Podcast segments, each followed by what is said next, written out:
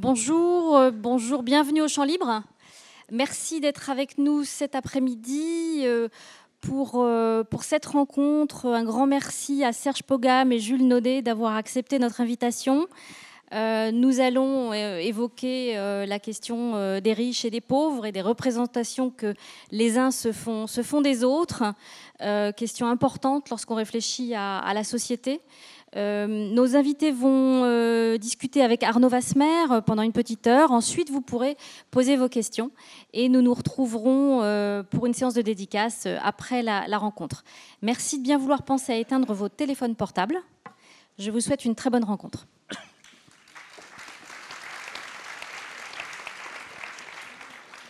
Merci Astrid, et bien ravi de vous retrouver pour cette nouvelle rencontre avec Serge Paugam et Jules Naudet, deux des quatre auteurs du livre « Ce que les riches pensent des pauvres ».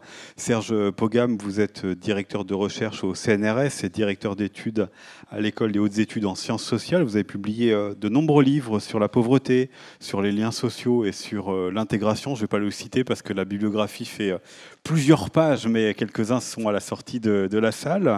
À vos côtés, Jules Naudet, qui est chargé de recherche au CNRS, co-rédacteur en chef de La vie des idées. Vous êtes l'auteur aussi de plusieurs livres, dont Justifier l'ordre social, Entrer dans l'élite, un livre qui déjà nous amène à voyager par le monde, notamment en Inde, parce qu'on va voir que ça va être un des sujets qui va nous occuper aujourd'hui. Et puis, je vais le citer parce que c'est une collection qu'on connaît ici, dans la collection Raconter la vie. Vous avez écrit le volume Grand patron, fils d'ouvrier. Donc Serge Paugam et Jules Naudet, avec également Camila Giorgetti et Bruno Cousin, deux autres sociologues. Vous mettez en relation vos spécificités, pour les uns la sociologie des élites, pour les autres la sociologie des pauvres, pour montrer comment les habitants des quartiers les plus riches de Paris, de Sao Paulo et de Delhi, à partir d'entretiens, 80 pour chacune de ces villes, considèrent la pauvreté et peuvent éventuellement mettre en place des stratégies pour éviter les personnes pauvres. Ils sont parfois associés dans le regard, dans les représentations, à un sentiment d'insécurité, une culture autre est vue comme inférieure, voire comme dangereuse pour leur mode de vie. Cela crée de la non-mixité et une intégration impossible ou limitée. C'est de cela dont on va parler ensemble. Mais peut-être débutons par une question de définition, puisque nous allons parler de personnes riches et de personnes pauvres.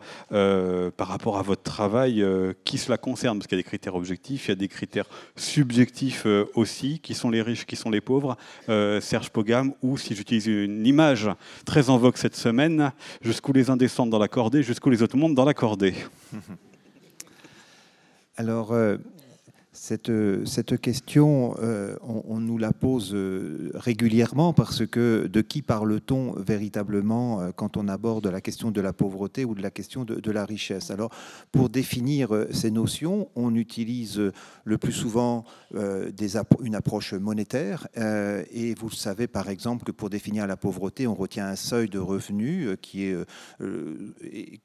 la référence, qui est de soit le seuil de 50% du revenu médian, soit 60% du revenu médian. Et selon la convention que l'on retient, on a plutôt tendance à retenir 60% du revenu médian, ce qui donne à peu près, c'est ce qui renvoie à un revenu de 1 000 euros par mois pour une personne seule, parce que c'est par unité de consommation.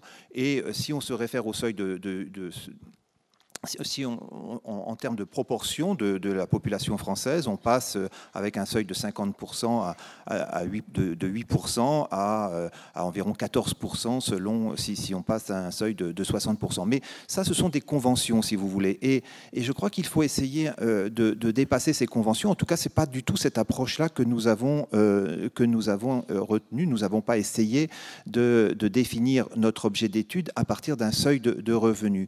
Dans mes travaux précédents, j'avais retenu une approche relationnelle de la pauvreté. Je m'étais inspiré en cela des travaux du sociologue Georg Simmel, qui, au début du siècle, définissait la pauvreté à partir de la catégorie d'assistance. Pour lui, ce qui était important, c'était le statut que l'on accorde aux pauvres dans une société. Et pour lui, ce statut, il était donné à partir des aides que les pauvres reçoivent au titre de cette charité publique, de cette assistance, sachant que que dans la société qu'il observait à son époque, il existait déjà des assurances sociales qui couvraient une grande partie en Allemagne des salariés, donc un système de protection sociale qui était d'ailleurs plus avancé que le nôtre, mais à côté de ça, il y avait une frange de la population qui n'avait pas accès à ces assurances sociales et qui était prise en charge au titre de l'assistance. Et donc pour lui, être pauvre, c'était finalement être défini par la société comme telle, finalement être pauvre et rien que pauvre, c'est-à-dire ne pas avoir d'autre statut que celui de pauvre pour être défini socialement. Donc d'une certaine manière, en adoptant cette définition, qui est une définition relationnelle, statutaire, on peut se donner l'objectif d'étudier la question du lien social, c'est-à-dire ce qui attache finalement les individus au reste de la société, ce qui fait le lien entre les pauvres et les autres couches de la population et la société dans son ensemble. Donc ça pose la question de l'intégration des liens faibles, des liens parfois rompus entre donc, cette catégorie sociale et le reste de la société. Et d'une certaine manière, dans cette approche, dans ce livre que nous avons réalisé ensemble, nous n'avons pas essayé de définir la pauvreté en termes substantialistes. On n'a pas dit on va interroger les personnes qui appartiennent au 1% de la population. On a utilisé une autre approche parce qu'on a plutôt considéré de prendre finalement les riches qui vivent dans les quartiers les plus exclusifs, c'est-à-dire les quartiers où il y a la concentration la plus forte de richesses. Et l'objectif étant bien sûr de voir cette frontière, cette cassure qu'il peut y avoir entre ce monde-là et le reste de la société. Donc on a aussi une approche relationnelle, c'est-à-dire une approche qui interroge le lien qui attache cette catégorie des hyper riches vivant dans les quartiers les plus exclusifs au reste de la population. Voilà un petit peu notre approche. Donc vous voyez bien qu'on ne va pas essayer ici de donner des chiffres, mais il est vrai que l'on a interviewé des personnes qui habitent dans des quartiers où par le prix de l'immobilier, le fait de résider tout simplement dans ces quartiers, les font appartenir aux catégories les plus riches de la société à laquelle ils appartiennent. Donc peut-être Jules pourra compléter cette approche, parce qu'effectivement, il y a quand même des différences entre les quartiers que l'on a étudiés et les métropoles. Oui, donc Serge a déjà répondu assez précisément à la question, mais il faut bien insister sur le fait que les riches dont il est question dans cet ouvrage ne sont pas l'ensemble des riches, ni de la société indienne, brésilienne ou française, mais bien les habitants des plus beaux quartiers. Alors, par beau quartier, hein, je fais référence aux quartiers dans lesquels réside la bourgeoisie la plus établie et la plus traditionnelle, les quartiers où la concentration de richesse est la plus forte dans chacune de ces villes. Et ce qu'on va voir, c'est que en fait, les riches qui vivent dans les beaux quartiers de Delhi ne sont pas exactement les mêmes riches que ceux qui vivent dans les beaux quartiers de São Paulo ou de Paris. Pour le dire très simplement, à São Paulo et à Delhi, on a des concentrations de richesses qui sont bien plus élevées dans ces beaux quartiers, et notamment à Delhi, où le phénomène est encore plus fort.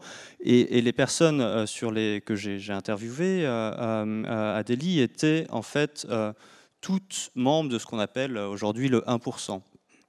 Donc des grands patrons, des très hauts fonctionnaires, des anciens ministres, des personnes extrêmement puissantes et riches. Là où à Paris, par exemple, où on s'est intéressé, donc les 4 quartiers auxquels on s'est intéressé sont le 16e arrondissement, le 5e arrondissement que j'imagine beaucoup d'entre vous connaissent au moins de réputation, le Vésinet et Ville d'Avray. Donc c'est des quartiers où vivent les gens les plus riches de France, enfin parmi les plus riches de France, mais où vivent aussi des personnes qui peuvent... On va trouver des instituteurs, parfois, on va trouver des chirurgiens dentistes qu'on ne retrouverait pas ailleurs à Delhi. Alors nous, on s'est concentré dans ces quartiers sur les personnes qui font vraiment partie des classes supérieures, donc on n'a pas interviewé d'instituteurs, mais il n'en reste pas moins que du coup, il s'agit de configurations locales un petit peu différentes. Peut-être avant de revenir justement sur les différences, restons sur les questions qui peuvent, sur les sujets qui peuvent unir les riches de ces trois grandes villes. Si vous avez choisi ensemble, et donc avec les deux autres auteurs, de vous intéresser à ce sujet du regard, des représentations et de la manière dont se vivent la richesse par rapport à la pauvreté, est-ce parce que, alors évidemment ça vient de l'ensemble de vos travaux, mais est-ce parce qu'il y a des questions nouvelles ou des représentations nouvelles ou des points de tension nouveaux qui seraient surgis ces 2-3 dernières années qui auraient aussi participé à la réalisation de ce travail? Alors, quand on a préparé ce travail, on a voulu le réaliser en équipe. C'est pour ça qu'il y a alors peut-être quelques éléments quand même de prépa, pour bien voir comment tout ça s'était mis en place. D'abord, c'est un programme de recherche qui a été financé par l'Agence nationale de la recherche. Donc, nous sommes donc des chercheurs. C'est une recherche qui a été approuvée par les instances scientifiques de ce pays et qui nous ont donné la possibilité de mener ce grand programme. Et pour réaliser ces comparaisons, il faut effectivement avoir des personnes compétentes qui connaissent la réalité de ces métropoles. Et donc, c'est vrai qu'au moment où j'ai souhaité me lancer dans cette opération, j'étais en contact avec Jules qui venait de soutenir sa thèse à Sciences Po et qui travaillait sur la question de l'entrée dans l'élite, qui connaissait bien la situation pour y avoir vécu assez longtemps. Je crois qu'on a un petit problème de micro. Peut-être que vous allez prendre le mien pour continuer. Qui connaissait très bien la situation, la situation de New Delhi. On a aussi dans l'équipe Camila Giorgetti, qui est une sociologue brésilienne, qui est née à São Paulo et j'ai eu le plaisir de diriger sa thèse à Sciences Po aussi il y a quelques années. Elle avait travaillé à l'époque sur les représentations des Brésiliens à l'égard, et notamment des catégories supérieures à l'égard des sans-abri. Donc elle avait déjà exploré ce thème d'une manière ou d'une autre. Et puis Bruno Cousin, qui est un sociologue, urbain, enfin un sociologue de la ville, et qui avait beaucoup travaillé sur les quartiers de Paris, les quartiers qu'il appelle les quartiers refondés, qui attire effectivement une nouvelle bourgeoisie, surtout des cadres des cadres très des grandes entreprises. Et donc, il avait fait, lui, dans sa thèse, une comparaison entre ces quartiers refondés de Paris et puis de la région parisienne et les quartiers un peu de même type à Milan. Donc, on a constitué comme ça une équipe et on a décidé d'aller visiter chacune de ces métropoles pour définir où on allait mener l'enquête. Quels sont les quartiers que l'on va choisir pour se lancer dans ce grand programme. Mais alors, il y avait aussi la question, pour répondre de façon plus précise, j'ai voulu vous donner des éléments pour montrer un peu l'organisation de notre travail, mais il y avait la question que finalement, quand on se réfère à ce thème, les représentations que peuvent avoir les riches des pauvres, on se réfère à un ouvrage très classique, un ouvrage d'historien, l'ouvrage de Louis Chevalier, Classe laborieuse et classe dangereuse. Et c'est un ouvrage qui relève qui se situe, qui a été publié en 1958, mais qui relève qui se situe dans la première moitié du 19e siècle. Et Louis Chevalier avait vraiment étudié de façon très, très précise la répulsion que pouvaient susciter les pauvres dans les milieux bourgeois, la peur, l'angoisse d'être confronté à ces classes dangereuses. Et donc, on s'était dit, mais finalement, aujourd'hui, on n'a pas cet éclairage aussi précis que celui que l'on peut avoir du 19e siècle, paradoxalement. Donc, il nous est on a eu cette idée donc de reprendre cette thématique et d'aller l'explorer à partir d'une enquête sociologique dans les trois villes. Voilà. Alors je reformule peut-être ma question pour que Jules Naudet vous y répondiez. La question est effectivement par rapport à votre travail, mais aussi par rapport à une actualité. On le voit bien, notamment en Occident, en Europe, aux États-Unis, par exemple, la question des inégalités, elle est l'objet de nombreux débats, de nombreux livres. Alors, est-ce que cette question, là aussi, du regard des représentations des riches sur les pauvres, elle est aussi une question d'actualité, ou est-ce qu'il se passe quelque chose de nouveau dans cette histoire? Alors, au moment où on commence cette recherche, c'est un petit peu avant la publication du livre de Thomas Piketty, Le Capital au XXIe siècle, qui a beaucoup défrayé la chronique. Mais il se trouve qu'on connaît déjà bien, au moment où cette recherche démarre, les travaux de Thomas Piketty, qui est sur le même campus que nous, Boulevard Jourdan, au centre, enfin nous on était au centre Maurice Halvax, Serge y est toujours, moi entre temps je suis parti dans un autre laboratoire, mais donc il y a une familiarité avec ces travaux, travaux qui d'ailleurs, comme Serge à l'instant faisait retraçait cette évolution entre le 19e siècle et aujourd'hui, donc les travaux de Thomas Piketty aussi montrent bien que commence au 19e siècle, montrent qu'on revient aujourd'hui à des niveaux d'inégalité semblables à ceux du 19e siècle.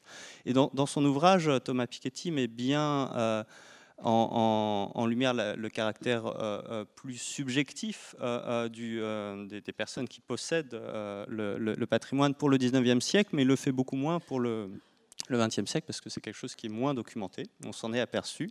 Donc autant on a Louis Chevalier, on a Balzac, on a des éléments pour savoir comment pensaient les riches au 19e siècle, on sait beaucoup moins de choses sur eux aujourd'hui, en tout cas de manière comparative. Les travaux de Thomas Piketty sont, eux, se situent à l'échelle mondiale. Donc on a aussi voulu, dans ce travail, aller voir cette dimension plus subjective. Comment on pense, comment on vit au quotidien dans des grandes métropoles quand on est extrêmement fortuné, qu'on vit dans ces beaux quartiers.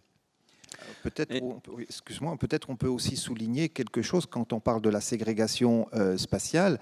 On sait aujourd'hui, il y a des travaux qui sont menés sur la ségrégation spatiale et on s'est appuyé d'ailleurs sur ces travaux, notamment les travaux d'Edmond Pretseil pour la France et pour la région parisienne et aussi pour la métropole de São Paulo d'ailleurs, où il a analysé ça de façon très, très précise. Et on sait aujourd'hui que la ségrégation spatiale s'est accrue et qu'elle est le fait des riches, c'est-à-dire c'est le fait de la concentration plus forte de la richesse dans certains quartiers. Voilà. Donc effectivement, c'est là que j'en venais.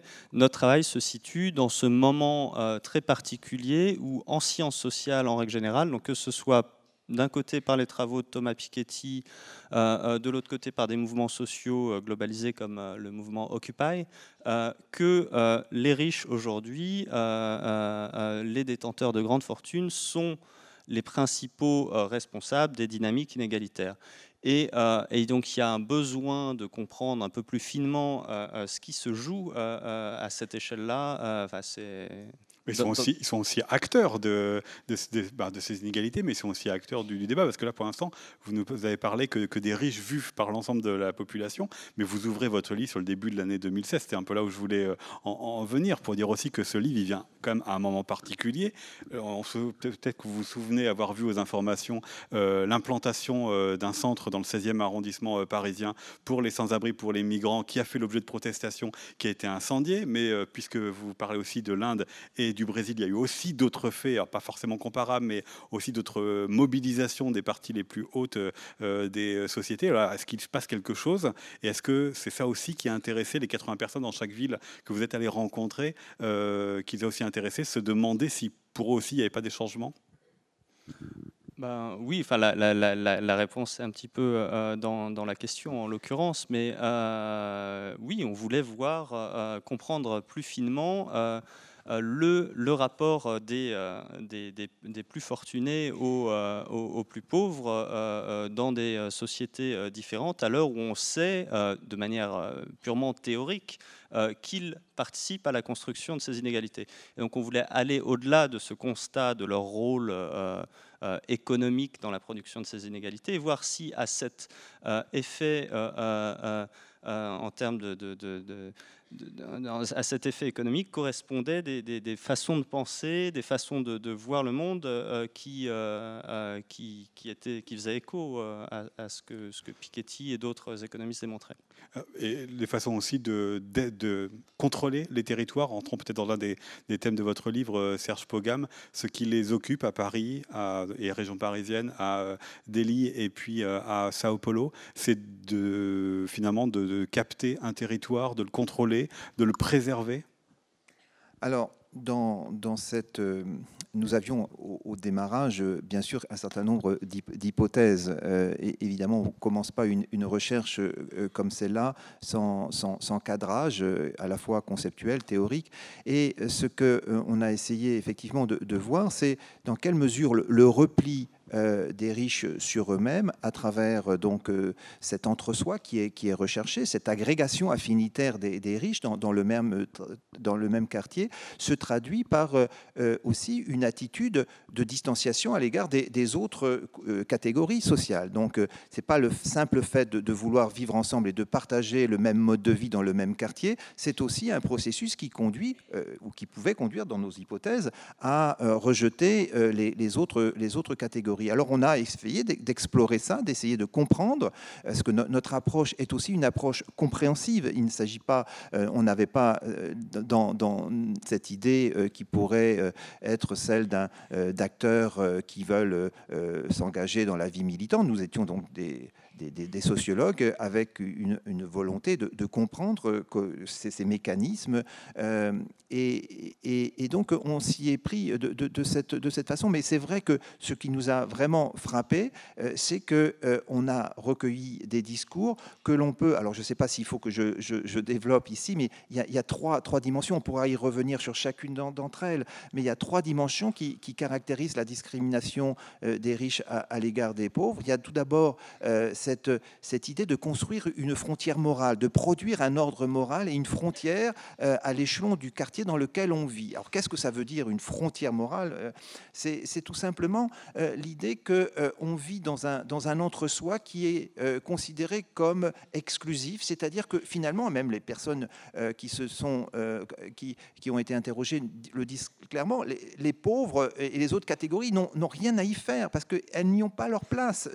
Il y a cette idée qu'on participe à un ensemble de personnes vivant repliées sur elles-mêmes, mais avec la recherche de distanciation à l'égard des autres catégories et surtout avec le sentiment d'être supérieur moralement aux autres et de vouloir transmettre... Décrivez peut-être ce que ça veut dire que l'ordre moral. Pour le dire en quelques mots, en gros... Cette idée d'ordre moral, c'est l'idée d'un consensus entre les habitants d'un même quartier sur l'idée qu'ils se font des comportements désirables, souhaitables de la part de leurs voisins, et un consensus tout aussi fort autour de l'idée des comportements qui devraient être répréhensibles et qu'on devrait exclure du quartier. Et donc, en fait, c'est cette idée que à l'échelle du quartier va se construire une sociabilité, une vie de quartier organisée autour de croyances partagées et qui va être la matrice de la production de ce qu'on appelle donc un entre-soi bourgeois, en l'occurrence, où on va chercher à créer une certaine homogénéité. Donc l'ordre moral est fondé sur la recherche de l'affinité, enfin de la proximité de ses semblables, mais il est aussi donc fondé sur l'exclusion. Mais est-ce que justement cet ordre moral, on ne trouve pas finalement sous d'autres formes pour d'autres couches sociales que les plus riches? C'est cette recherche aussi d'homogénéité. Alors, il y a quelques années, on recevait un de vos confrères, Eric Morin, pour les classes moyennes, qui expliquait notamment par les stratégies de lieux d'habitation et de lieux d'école qu'on essayait finalement de faire des quartiers dans lesquels on était le plus homogène possible, en construisant aussi sa vie de quartier, en construisant aussi son ordre moral, et pareil, en ayant des stratégies pour repousser tous ceux qui n'y appartiennent pas. Alors, en quoi ce que font les plus riches serait si différent ?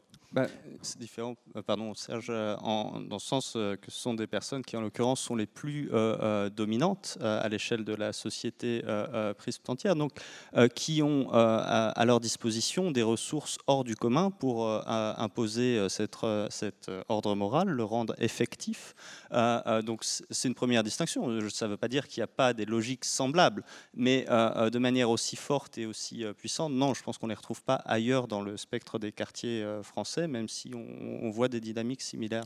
En complément, il y a l'idée aussi dans cet ordre moral que toute venue de l'extérieur, toute arrivée de l'extérieur, de personnes qu'on ne connaît pas, pourrait entraîner une sorte de contamination du quartier. Donc c'est ça aussi qu'il faut se protéger de toute contamination possible, et y compris d'ailleurs dans les relations des enfants avec d'autres catégories de la population. Donc on va contrôler aussi les fréquentations des enfants de façon à les couper des autres couches de la population. Alors ça se fait par le choix de l'école, effectivement on choisit les écoles qui sont effectivement les écoles de l'élite, celles où on produit d'une certaine manière l'élite, et on considère que ne fût-ce que par le langage, que le contact avec d'autres catégories risque de perturber cette conception de la supériorité morale des riches et donc des enfants. Et donc on vise la reproduction sociale maximale, et à travers un investissement de ce type qui se traduit par une volonté de contrôler et de prendre des distances vis-à-vis de toutes les autres catégories. C'est très différent ça dans les trois villes que vous avez étudiées. Enfin qu'on revienne sur le mot contamination parce qu'il est très fort, il faudra l'expliquer, mais cette stratégie de rester entre soi et d'exclure aussi les autres, parce qu'en France on a peu ce phénomène-là, mais en Inde et au Brésil ça existe, les communautés qui sont complètement fermées, c'est-à-dire un groupe d'immeubles ou de maisons clôturées avec des gardiens et n'y entrent que les habitants ou ceux que l'on désire y faire rentrer. En France c'est plus ouvert, est-ce que cependant on retrouve des points communs?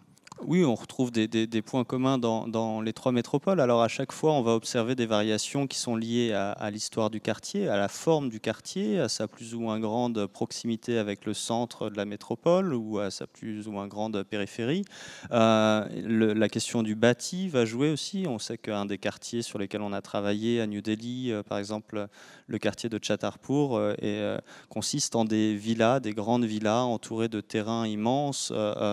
Donc la distance entre les maisons va être plus grande et du coup la production de l'ordre moral va s'opérer de manière différente. Mais ce qu'on voit dans les trois métropoles, c'est de la part de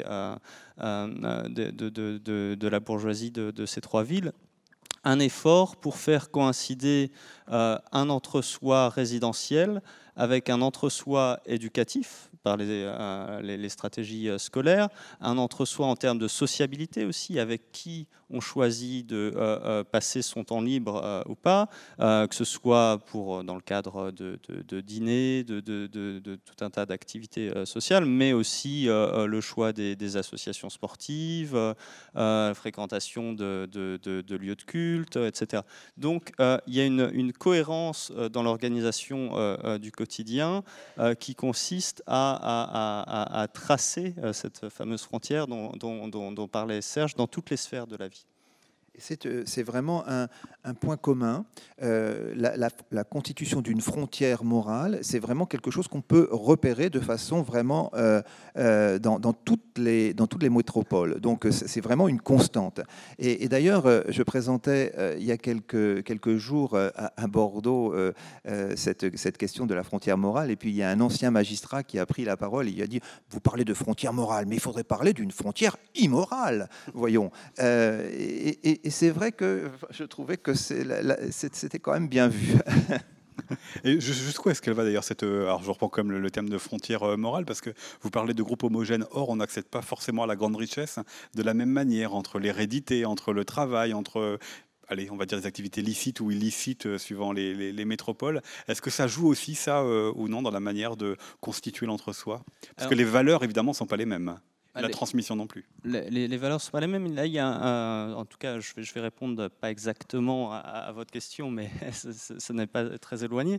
Il y a un impact de l'histoire de l'urbanisation des métropoles qui est très fort sur la façon dont on va se mettre en place cet ordre moral. Ce que j'ai en tête en vous disant ça, c'est qu'à Paris, les beaux quartiers, les quartiers de la grande bourgeoisie ne sont jamais en fait contigus avec des quartiers des classes populaires. Et ça a eu un impact très fort qui est que les bourgeois parisiens se déplacent dans l'espace public parce que l'espace public est en fait assez peu occupé par les classes populaires, et quand les classes populaires s'aventurent jusque dans ces quartiers-là, il y a tout un tas de dispositifs qui permettent ce fameux rappel à l'ordre moral et de s'assurer que les normes qui régissent les interactions dans l'espace public correspondent aux normes bourgeoises. Des exemples peut-être pour être plus concret, c'est les arrêtés mendicité, c'est le nombre de grandes boutiques qui fait que ce n'est pas accessible à tout le monde, c'est ça? Oui, alors l'autre fois, pour donner un exemple même plus concret qui n'est pas mentionné dans le livre, mais je parlais avec quelqu'un qui est commissaire d'un très beau quartier, d'un des quartiers les plus riches de Paris, et lui me disait qu'il reçoit régulièrement des coups de téléphone de très grands patrons ou de gens très puissants, anciens hauts fonctionnaires, etc., qui vont lui signaler personnellement ou par un de ses adjoints la présence de jeunes à casquette sur un banc en face de chez eux et demandent explicitement l'envoi d'une patrouille. Donc il y a des ressources comme ça qu'on ne soupçonne pas, qui là sont invisibles. Et après, effectivement, il y a ces fameux arrêtés anti-mendicité. Je ne sais plus si c'est à Suresnes ou à Puteaux que récemment on a interdit la fouille dans les poubelles. Il y a le refus de construction, le refus explicite de construction de logements sociaux. Donc certaines communes comme Neuilly sont prêtes à payer les pénalités pour ne pas avoir les 20% requis de logements sociaux, etc. Et donc, à l'inverse, quand on est donc, tout ça peut donner l'impression qu'on a un rapport très, très apaisé à la circulation dans l'espace public de la part des habitants des beaux quartiers à Paris. Quand on est à Delhi ou à São Paulo, on est sur des configurations très différentes parce que, et notamment à Delhi, on ne peut pas sortir de ces beaux quartiers sur lesquels on a travaillé sans très vite rencontrer, enfin être... voir des bidonvilles, voir des pauvres qui dorment sur le trottoir au pied de son quartier, etc. Donc la présence des pauvres est immédiate, quotidienne et très visible. Et elle est redoublée aussi par la présence d'employés domestiques en très grand nombre à l'intérieur du foyer.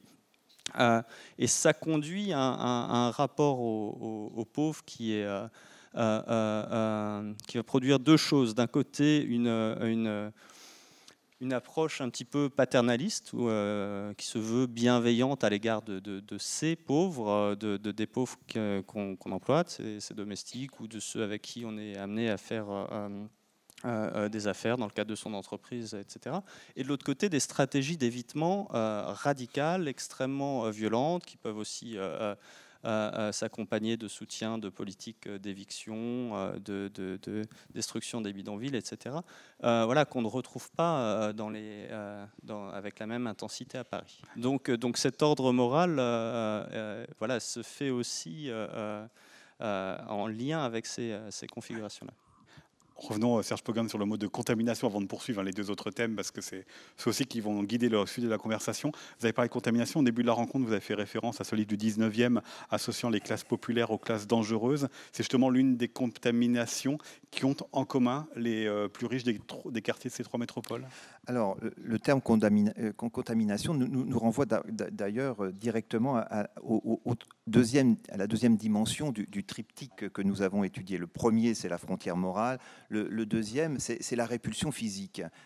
Et donc le troisième, c'est la justification de la pauvreté. On y reviendra. Mais justement, l'idée de contamination, je parlais tout à l'heure de la contamination, ne fût-ce que par le langage, mais ici, la contamination dont on va parler, elle renvoie effectivement à la répulsion physique que les riches ont à l'égard des pauvres. Alors, elle se manifeste de façon très précise à travers, donc, tout d'abord, l'angoisse d'être agressé, la violence fait peur, et donc la violence urbaine fait peur, et donc ça conduit les riches à chercher des protections, à mettre des grilles, à mettre des barbelés, à São Paulo par exemple, ou à Delhi, à mettre des caméras de vidéosurveillance partout, d'avoir des gardes à l'entrée, et donc on a ce système-là qui constitue déjà un premier élément de la répulsion physique que l'on peut éprouver à l'égard des pauvres. Le deuxième, c'est quelque chose qu'on va retrouver aussi par rapport aux travaux de Louis Chevalier, c'est l'idée de la contamination bactériologique, c'est-à-dire en fait les riches, en particulier à Delhi et à São Paulo, ne prennent par exemple jamais les transports en commun.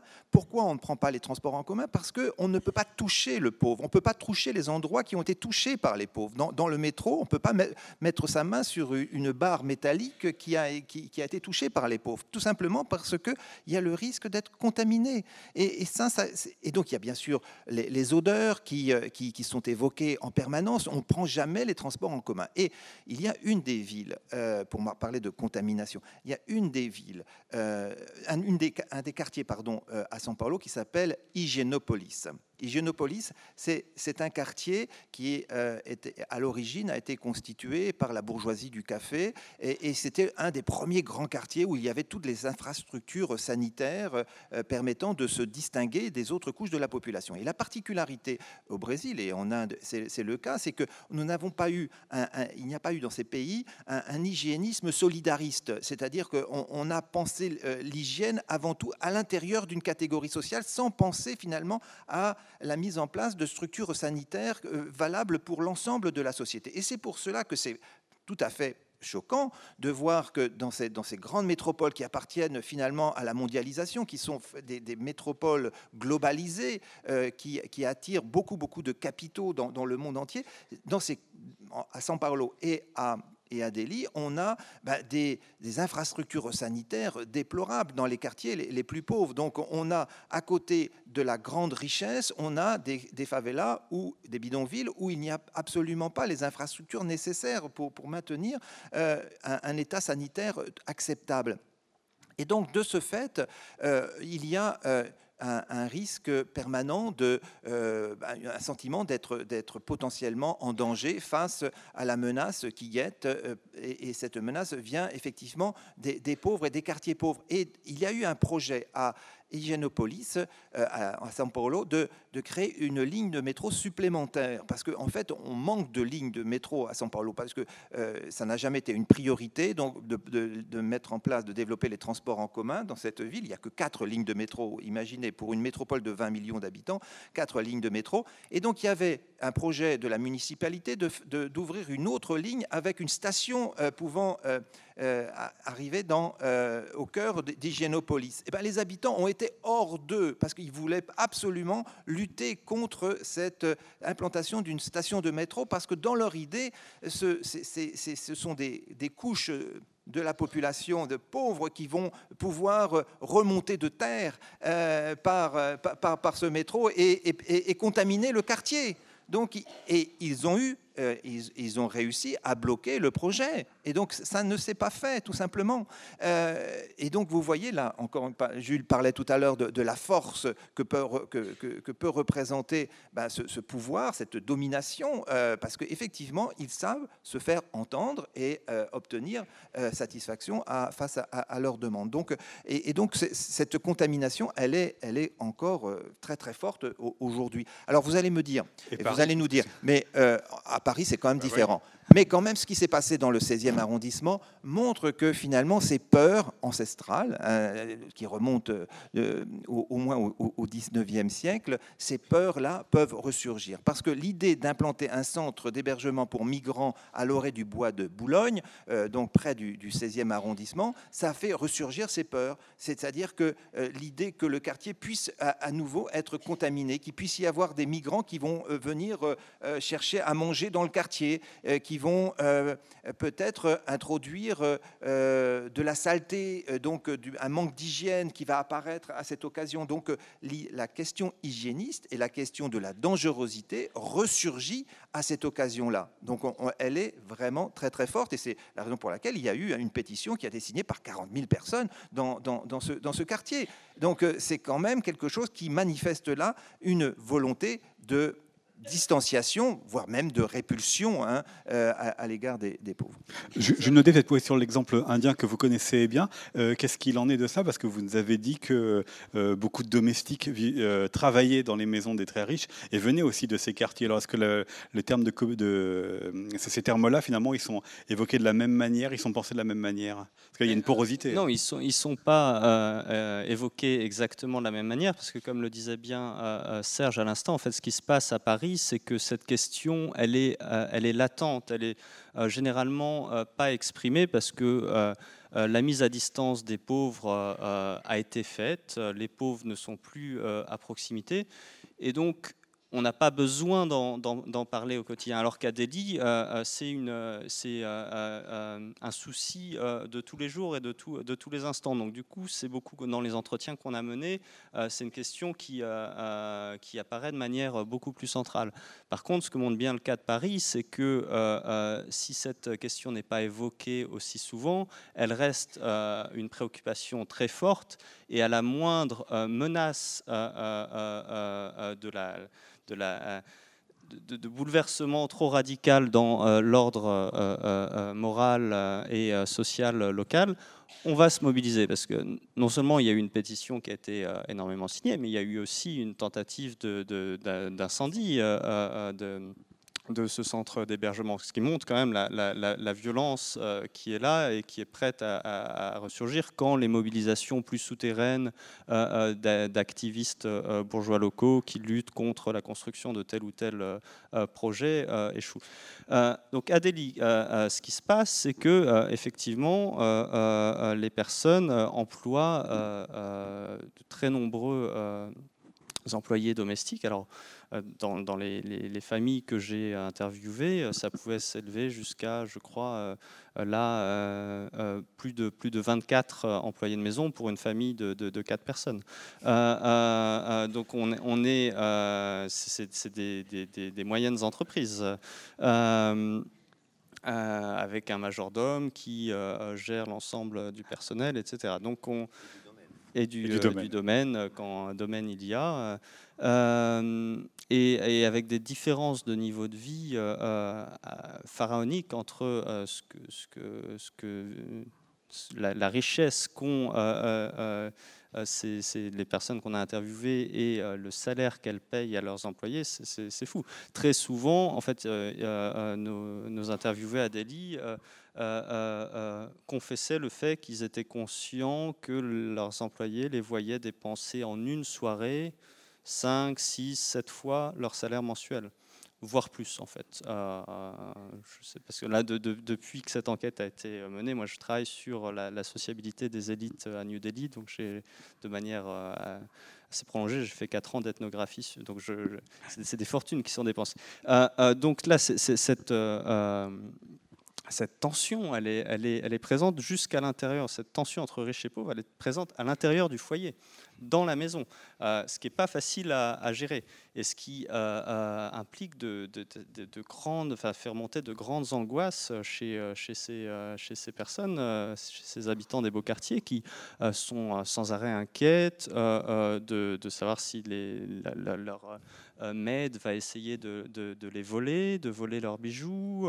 Et il y a aussi des préoccupations, alors qui sont à la fois, c'est toute la question, l'ambiguïté avec la question de l'hygiène, qui est à la fois motivée par des préoccupations purement sanitaires d'un côté, mais aussi par des questions statutaires. Et cette ambiguïté est encore plus forte du fait de la question des castes en Inde, mais je ne vais peut-être pas rentrer sur ce domaine. Mais on va interdire, enfin ces personnes interdisent l'utilisation des salles d'eau par leurs employés domestiques et vont réserver certaines salles d'eau pour les employés de maison, etc. Et les personnes vont faire envoyer les papiers d'identité de leurs employés au poste de police pour une vérification de leur casier judiciaire, etc. Donc c'est une préoccupation quotidienne dans la maison, et à l'extérieur de la ville, ça se traduit par des stratégies d'évitement permanentes où on évite absolument, ces personnes évitent absolument les espaces publics, parce que ce sont des espaces dans lesquels il y a la potentialité d'une rencontre avec les classes populaires, ou même avec les classes moyennes et moyennes supérieures, mais avec des groupes autres que le sien, dont on ne veut rien avoir à faire avec. Et donc, comme le disent elles-mêmes, sans aucune honte, ces personnes, elles vont aller de bulle en bulle, de cocon en cocon, d'île en île, comme elles disent, et c'est effectivement ce qu'elles font. Elles vont de beau quartier en beau quartier, de centre commercial de luxe en hôtel de luxe, etc. C'est ça, ces bulles en fait, dans lesquelles elles vivent, les grands cercles, le Gymkhana Club, le Golf Club, etc. Et donc on minimise autant que possible tous les moments passés en dehors de ces espaces extrêmement fermés, extrêmement privilégiés. Donc on est dans des niveaux de séparatisme qui sont assez difficiles à concevoir, mais qui sont vraiment une rigueur du quotidien pour toutes ces personnes. Intervention courte de Serge Paugam avant de revenir à la justification. Courte pour compléter la description que vient de faire Jules en prenant l'exemple de São Paulo. Quand on prend en compte les plans architecturaux des nouveaux immeubles que l'on bâtit, on se rend compte que encore aujourd'hui, on construit dans ces immeubles bourgeois toujours une chambre spéciale, petite, hein, toute petite, pour l'employé domestique, et à côté, on construit soit toujours sa douche et ses toilettes séparées. Donc ça, c'est encore aujourd'hui tout à fait, l'objet des choses qu'on considère tout à fait normales. C'est ancré dans l'architecture. C'est ancré dans l'architecture. Alors, et vous avez cette petite chambre là qui donne tout de suite sur la buanderie, qui n'est souvent pas aérée. Et c'est vrai que on a l'impression là que il y a une domination vraiment impitoyable de la part des catégories supérieures. Domination, dites-vous, Serge Paugam, mais il y a aussi la justification. Ça, c'est aussi un des thèmes importants de votre livre. Et là, c'est peut-être différent d'ailleurs d'une ville à l'autre, les questions de justification, que c'est normal que l'on soit riche, c'est normal que d'autres soient pauvres, parce qu'on est dans des sphères sociales, culturelles, religieuses. Alors vous avez parlé pour l'Inde évidemment des castes aussi qui organisent cela. C'est ça aussi qui participe à la justification de la pauvreté dans ces trois villes de manière différente, mais finalement on se retrouve par la culture, par la religion ou par une organisation sociale à dire que c'est normal que certains soient pauvres, c'est normal que certains soient riches. Alors, c'est la troisième dimension, c'est la troisième dimension du triptyque de la discrimination. Effectivement, les riches cherchent en permanence à justifier leurs privilèges et par là même à justifier aussi le malheur des autres et la pauvreté, parfois même extrême, des autres. C'est-à-dire que on a, pour qualifier ce processus de justification, on a parlé d'un processus de neutralisation de la compassion. C'est-à-dire qu'en gros, quand on est très très riche, il faut en quelque sorte être comme équipé d'un arsenal de justification pour pouvoir ne pas tomber en permanence dans la compassion, et parce que on doit effectivement à tout moment se donner bonne conscience d'être riche ou d'être hyper riche. Et tout naturellement, dans les entretiens que l'on a recueillis, on arrivait tout de suite sur ce que Pierre Bourdieu appelle des sociodyssées à la suite de Max Weber qui parlait des théodicées. Et donc, Jules a beaucoup travaillé ça auparavant, sur, à propos du cas de l'Inde. Il pourra y revenir. Mais on va retrouver ça également d'une façon assez générale, c'est-à-dire ce besoin des riches de se justifier. Et comment ça se passe? Il y a deux éléments de la justification que l'on a étudié tout particulièrement, la naturalisation de la pauvreté et le mérite. Deux dimensions qui ressortent de façon systématique. Alors, la naturalisation, c'est tout simplement l'idée qu'il y a une inégalité d'ordre quasiment biologique, c'est-à-dire il y a dans la justification qui passe par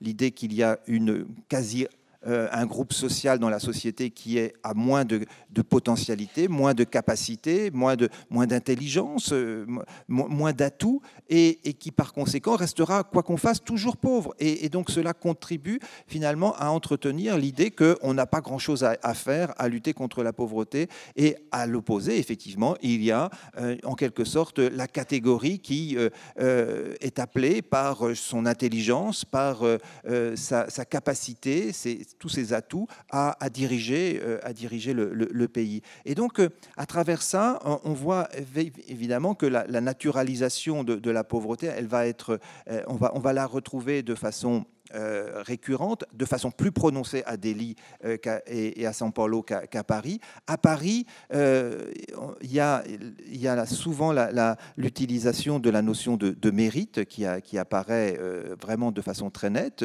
Mais et donc l'idée que vous voyez bien que quand même, si on est devenu riche, c'est parce que on a fait des efforts, on a pris des risques à un moment donné dans sa vie, alors même que parfois les personnes se réfèrent non pas à leur vie personnelle, mais à celle de leurs parents ou de leurs grands-parents ou arrière-grands-parents qui sont devenus riches. Mais l'idée du mérite est quelque chose qui permet effectivement de pouvoir justifier totalement sa supériorité. Mais on voit très bien aussi l'ambiguïté de ce discours sur le mérite, parce que quand on met en avant le fait que l'on a travaillé, que on s'est donné, on met finalement implicitement en avant aussi le fait qu'il y a des individus dans la société qui ne font pas tous les efforts qu'il faut. Et donc le mérite est associé plus ou moins directement à l'idée de la paresse et de la fainéantise. Et là, finalement, y compris quand on met en avant la notion de mérite, on touche un tout petit peu la question, ou indirectement la question de la naturalisation, parce qu'il y aurait effectivement des individus qui sont finalement beaucoup moins courageux que d'autres. Et tout ce discours qui est récurrent aujourd'hui sur la fainéantise, vous voyez bien à qui je pense aujourd'hui, effectivement, la question de la fainéantise, elle est quand même très, très présente dans ce discours de justification des riches. Mais il n'y a pas des contreparties ou des obligations qui, finalement, engageraient ces riches par rapport aux plus pauvres. Je pense au système de solidarité. Tous les riches ne sont pas des purs égoïstes qui pensent que c'est normal d'être pauvre. Ou je pense à des formes de protestantisme pour qui avoir de la richesse doit être accompagné de redistribution, ou en tous les cas d'actes de solidarité ou de charité. Est-ce que finalement on ne retrouve pas ça ici ou là parmi les trois métropoles? Oui, le discours de la solidarité n'est jamais complètement étranger du discours de nos interviewés, surtout à Paris, mais aussi parfois en Inde ou au Brésil. En Inde, de nombreuses personnes rencontrées peuvent être impliquées dans des activités de philanthropie en donnant des sommes d'argent au temple local qui va nourrir des pauvres, etc. Et on voit bien que là, on retombe dans des formes de paternalisme qui sont aussi des formes de solidarité, mais qui n'impliquent pas nécessairement une conception de la pure égalité entre tous les membres d'une société. Et c'est ça qui est fondamental, c'est que dans la façon dont les riches conçoivent, pensent les pauvres, quand il est question des grands discours de justification, très souvent, ce qu'on voit, c'est que Les riches, en fait, ont un peu un don de ventriloquie, si je peux le dire comme ça, dans le sens où ils font parler les pauvres. Ils sont persuadés de savoir ce qui motive les pauvres, ce qui les anime, pourquoi ils agissent comme ils agissent, pourquoi ils sont pauvres, etc. Et c'est en réactivant des grandes oppositions, comme l'opposition entre bons pauvres et mauvais pauvres, ou alors donc, comme on dit aujourd'hui, entre premiers de cordée et chômeurs multirécidivistes, etc., qu'on va se construire une image de ce que vivent les pauvres. On a aussi toute la théorie du ruissellement, etc., qui fait partie aussi de ces mythologies sur lesquelles s'appuient les plus riches pour penser le lien entre les deux spectres, bouts du spectre de la société. Et en fait, ce qui est important de se rappeler, c'est que donc on a des personnes qui vivent dans des beaux quartiers, comme on l'a expliqué jusque-là, qui sont ultra ségrégées, où l'entre-soi est extrêmement fort. Donc des personnes qui ne voient pas de pauvres, qui ne côtoient que très rarement des pauvres, mais qui se font vraiment une idée très, très précise de ce que vivent ces pauvres. Et c'est en créant un discours qui est une sorte de sociologie spontanée, en fait, assez mal informée, mais en laquelle qui est très difficile pour eux à battre en brèche, qui est consolidée par tout un ensemble de dispositifs de sociabilité locale, de croyances partagées, etc., qui font que, au final, on arrive à justifier ces privilèges, vivre en paix avec ces privilèges, parce que finalement, si les pauvres sont pauvres, c'est qu'il y a de bonnes raisons pour l'expliquer. Alors que ce soit la théorie du karma en Inde, ou que ce soit des discours plus élaborés, enfin, s'appuyant sur d'autres registres de justification, comme celui de la méritocratie. Jusqu'où ça va cette considération pour les pauvres qui seraient fainéants, ce serait le mérite? Est-ce que certains des riches, peut-être qu'il y a des différences entre ces trois métropoles, est-ce que certains de ces riches les pensent, pour certains, dans la société, hors de la société, ou je pourrais aller encore plus loin, dans l'humanité ou d'une autre humanité? Avant de laisser la parole à Serge, qui aura beaucoup de choses à dire là-dessus, un élément que je voulais rappeler, et qui nous a beaucoup frappé, c'est la façon dont beaucoup de nos interviewés vont voir les enfants de pauvres comme des victimes, les pauvres enfants qui vivent dans des quartiers où ils n'ont pas accès à tout un tas de ressources, etc. Et donc il faut comprendre qu'il y a de bonnes raisons pour expliquer leur pauvreté, etc. Mais dès qu'il est question d'adultes, là la posture de la victime, enfin la figure de la victime est évacuée. Là, on parle de chômeurs multirécidivistes, d'assistés qui profitent du système, etc. Donc, en fait, il y a une très grande volatilité dans la façon dont on pense les pauvres. Et ce qu'on voit souvent, c'est parce que là, on parle de pensée, de système, de justification, mais en fait, il y a assez peu de rigueur, assez peu de constance dans les discours qui sont tenus, et il y a beaucoup de contradictions internes dans les propos, parce que, en fait, le véritable enjeu, c'est de se sentir bien avec ses privilèges, c'est pas d'avoir un discours cohérent de sociologue. Bien dans ses privilèges, et donc avec une pauvreté invisible aux yeux. Sur la question de l'intégration dans la société, ou donc même dans la même humanité. Alors, ce qui peut frapper quand on se promène dans des rues de la ville de São Paulo ou de Delhi, moi j'ai fait souvent cette expérience à São Paulo. Vous trouvez effectivement très souvent, quand vous vous promenez dans le centre-ville de São Paulo, qui est un centre-ville extrêmement pauvre, abandonné de l'élite, alors que ça a été à l'origine un lieu pour les catégories supérieures. Vous avez des personnes qui peuvent être parfois même des enfants qui sont allongés par terre, parfois drogués, dans un état comateux. Et finalement, vous vous rendez compte que les gens passent sans personne ne s'arrête. Donc là, il y a un processus là, de neutralisation de la compassion. Donc c'est quelque chose qui relève de la normalité. C'est-à-dire que, en gros, on peut considérer dans une certaine mesure que ce peuple des pauvres, c'est une autre humanité. Et ça, c'est quelque chose qui est très fort. Et en Inde, ça me semble vraiment, quand je relis les discours qui ont été tenus, ben, effectivement... il n'y a pas de raison de s'occuper des pauvres à ce point-là, parce qu'effectivement, c'est une humanité distincte.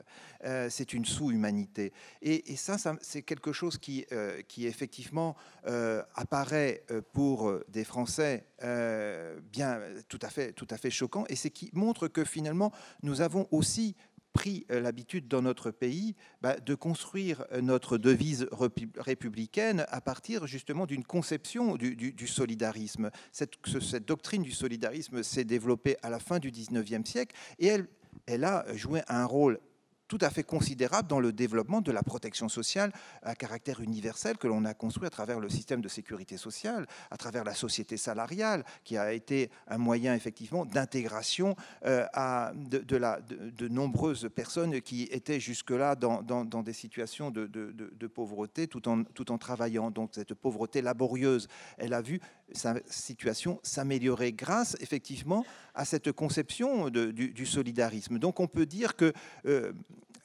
quoi que l'on en pense, il y a des différences encore assez fortes en référence à ces principes de solidarité. Mais je dirais que ces principes de solidarité sont fragiles, y compris en France. C'est-à-dire que progressivement, on voit l'édifice que l'on a construit se défaire peu à peu, comme si un délitement de ce lien solidaire était à l'œuvre dans notre société. Et on le voit de façon très marquante à travers le discours que l'on tient sur l'assistanat, que l'on va reprendre tout à fait qu'on va retrouver dans l'élite que nous avons interrogé à Paris, ce discours de l'assistanat considéré comme le cancer de la société par certains que vous connaissez, et qui vont finalement constituer un discours performatif, c'est-à-dire un discours qui va finalement devenir normal, un discours qui va être une remise en question totalement des principes à partir desquels on a, par exemple, voté la loi sur le RMI en 1988, quand on a considéré que les pauvres avaient une dette à l'égard de la nation française, que l'on a considéré qu'il était urgent d'intervenir pour aider les pauvres. Aujourd'hui, ce sont ces principes-là qui sont remis progressivement en question et on arrive finalement à cette idée que finalement il suffirait de travailler, d'avoir un peu de courage et surtout de ne pas profiter des aides sociales, parce que là il y a l'idée toujours aussi des profiteurs, des multirécidivistes qui viennent au chômage comme voilà une question multirécidiviste. Vous vous rendez compte d'utiliser ça, cette expression multirécidiviste, du chômeur multirécidiviste, donc comme si c'était criminel d'avoir recours aux allocations chômage. Donc on est là dans une tendance qui en même temps valorise de plus en plus la richesse et qui condamne finalement de plus en plus la pauvreté et ceux qui vivent avec trois fois rien et qui doivent lutter au quotidien pour pouvoir subsister. Avec des différences faites en quelques mots, avec des différences au sein des nationalités, à savoir est-ce que tout ce que l'on vient de dire, même si voilà, je vous demande juste en quelques mots, c'est très différent dans la manière de penser. En France, par exemple, les pauvres qui sont de nationalité française et les pauvres qui viennent d'ailleurs. Oui, on a des marques de racisme extrêmement fortes dans les discours qu'on a recueillis. La façon dont la figure répulsive des pauvres est dépeinte par nos interviewés tend souvent à associer race et classe. Et par ailleurs, dans la façon dont la solidarité est conçue aussi, on s'en remet beaucoup à l'État pour définir l'assiette de la solidarité, si je peux employer cette image, et voilà, avec une Europe forteresse qui exclut de l'accès aux droits tous les migrants illégaux, etc. On a aussi une prise en charge par les pouvoirs publics de cette mise à distance de certaines catégories de la population. Mais pour revenir à ce que disait Serge sur l'indifférence à autrui, c'est l'expression de Jean-Paul Sartre dans L'être et le néant, qui parlait de la façon dont se construit cette indifférence à autrui, qui est extrêmement forte en Inde, extrêmement forte au Brésil, parce qu'elle a été complètement intériorisée, et donc on ne voit littéralement plus le mendiant à côté duquel on passe, le bidonville à côté duquel on passe. On apprend à invisibiliser des choses qui sont pourtant extrêmement proches de nous. Et donc cette indifférence à autrui, elle s'appuie, elle n'est pas magique, elle s'appuie sur des catégories de pensée, des idées qui sont présentes tout autour de nous et qui sont valorisées. Et en France, là, aujourd'hui, effectivement, on voit que gagne en légitimité, gagne en présence dans l'espace public, dans l'espace médiatique, des façons de voir le monde qui nous amène à être de plus en plus indifférents aux plus pauvres. Et quand on nous parle de multirécidivistes, ou encore le porte-parole du gouvernement qui nous expliquait que la liberté, hein, ce n'est pas de partir 2 ans en vacances sur les allocations chômage, tous ces discours-là ne sont pas anodins, ne sont pas des glissements, enfin des errements de langage, parce qu'on est un peu pris dans la rapidité d'une interview. C'est, je pense, une stratégie de communication bien rodée, bien contrôlée, parce que quand ça se passe en conférence de presse, c'est que les choses ont été pensées avant. Et donc, comme le disait Serge, l'objectif est bien de valoriser la figure du riche. Je sors peut-être du domaine un peu engagé politique dans lequel vous êtes arrivés l'un et l'autre pour la dernière question. Est-ce que vous êtes optimiste ou c'est votre droit, hein, mais est-ce que vous êtes optimiste ou pessimiste sur la suite, parce que finalement vous avez cité donc effectivement ces exemples récents qui viennent du sommet de l'État, mais il y a aussi tout un travail d'association. S'il y a eu des mobilisations en 2016, c'est aussi parce que les pouvoirs publics ont voulu peut-être casser un peu la question des ségrégations sociales. C'est le cas en France. Vous rappelez ce qui est passé en 2016 au Brésil, où ce sont les manifestations. Alors, contre Dilma Rousseff, accusée de corruption, il n'y avait pas que la corruption, c'est aussi une catégorie sociale qui s'est mobilisée contre une autre, parce qu'il y avait eu, de la part du gouvernement travailliste, une autre manière de considérer les rapports entre les riches et les pauvres. Alors finalement, est-ce qu'on va vers le bon sens, ou est-ce que ça risque d'empirer ? Ben, écoutez, je crois que ce qu'on vient de dire montre qu'il y a source d'inquiétude quand même. Mais moi, ce qui me surprend beaucoup, c'est que la parole publique, la parole politique aujourd'hui, elle s'est libérée par rapport à un certain nombre de tabous, c'est-à-dire de l'idée même de porter des mots accusateurs à l'égard des pauvres, des chômeurs, c'est effectivement une tendance qui me semble tout à fait contraire aux principes républicains qui sont les nôtres. C'est-à-dire qu'on pourrait tout à fait aujourd'hui attaquer ces propos en disant que là, on sort du cadre. Et quand c'est tenu effectivement par le sommet de l'État, ces paroles, ces mots qui sont forts, qui sont stigmatisants, qui sont méprisants, quand ces mots sont tenus par les personnes qui nous gouvernent, eh ben, il y a de quoi s'inquiéter. Parce que quand même, les personnes qui sont au sommet de l'État devraient avoir pour objectif de rassembler, de penser en termes de cohésion sociale, de permettre effectivement à ce que les pauvres et les plus défavorisés trouvent pleinement leur place dans la société française. Et c'est ça l'objectif. Donc, quand on commence à tenir ce propos, effectivement, je suis d'accord. Au début, je pensais que c'était des maladresses de langage. Je commence finalement à me dire que ce n'est pas tout à fait des maladresses de langage. Ça devient quasiment une idéologie qui se développe, qui se met en place, et à laquelle il faut, me semble-t-il, que la société civile réagisse. Parce que, effectivement, ce n'est pas tenable. Il s'agit d'une idéologie qui se développe, qui en fait était déjà là, parce que nous, on a mené l'enquête avant toute cette actualité médiatique là, qui occupe tous les éditorialistes de France, est-ce que Macron est le président des riches, etc. Au moment où on menait l'enquête, il y a quelques années, il n'était pas, c'était pas à l'ordre du jour, et pourtant c'était dans la bouche de tous nos interviewés à São Paulo, à Delhi ou à Paris. Et donc on voit bien que c'est une idéologie qui est extrêmement ancrée dans l'esprit des bourgeoisies de ces grandes villes.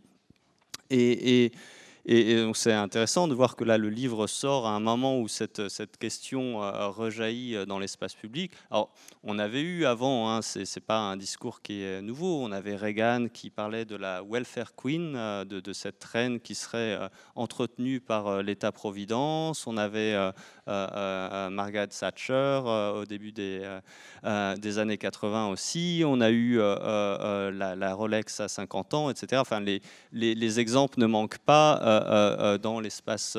les sans-dents, on peut en rajouter pas mal. Voilà. Et donc il y a effectivement une matrice idéologique qui est ce que certains appellent le néolibéralisme, qui gagne progressivement en puissance depuis le début des années 80 et qui s'est imposé de plus en plus à l'ensemble des partis, y compris des partis de centre-gauche, qui est de plus en plus présente dans le monde, dans l'entreprise, dans les écoles de commerce, etc. Et maintenant, on lit le monde à travers ces lunettes de compétition, concurrence, marché, etc. Et donc c'est devenu une sorte de fait social total qui informe la vision de toute chose et qui conduit en la stigmatisation et la discrimination des plus pauvres. Alors, je tiens quand même, je complète un tout petit peu pour bien montrer que là, Jules situe le début des années 80 effectivement pour ce mouvement néolibéral dans le monde entier, mais la France a mis du temps finalement, plus de temps, à résister plus longtemps, et dans les années 80 et les années 90, on n'était pas du tout dans ce registre-là. Regardez les lois qui ont été votées. J'ai parlé alors le 1er décembre 1988 de la loi sur le RMI, 10 ans plus tard la loi contre les... qui a fait consensus à droite et à gauche, la loi contre les exclusions. Moi, quand j'ai commencé mes travaux de comparatif, j'allais souvent au Royaume-Uni et j'avais des collègues qui travaillaient sur les politiques sociales et les effets de la mise en place de ces programmes par Thatcher. Et effectivement, je me disais... Oh, en France, au moins, on résiste. J'étais fier d'être français. Je me suis dit, waouh, quand même, on voit bien que nous, effectivement, on met en place des politiques solidaires. On arrive à trouver du consensus en France autour du principe de solidarité nationale. Et donc, je pensais presque en termes de traits, non pas essentialistes, mais en tout cas issus d'une tradition républicaine forte, infaillible. Et ben, en fait, je me rends compte aujourd'hui que cette croyance que j'avais, qui était entretenue aussi par des leaders charismatiques qui étaient présents sur la scène à cette époque, l'abbé Pierre, le père Wresinski, même Coluche. Fondateur d'ATD Quart Monde, le père Wresinski. Et donc effectivement, toutes ces personnes-là entretenaient en quelque sorte un éthos solidaire dans notre société, et je dirais que j'ai vu le basculement dans la première décennie de 2000, avec notamment au moment de l'élection de Nicolas Sarkozy à l'élection présidentielle en 2007, effectivement, il y a eu à ce moment-là un discours qui a contribué à mettre en avant la responsabilité individuelle plutôt que la responsabilité sociale. La responsabilité sociale a décliné comme prise en compte, comme fondement finalement de la solidarité et des mécanismes de solidarité. Et je crois que finalement, ces idées-là on finit par gagner. Et c'est la raison pour laquelle je crois que, effectivement, on va ouvrir le débat, mais il me semble qu'il y a de quoi, effectivement, être un peu inquiet. Merci à tous les deux.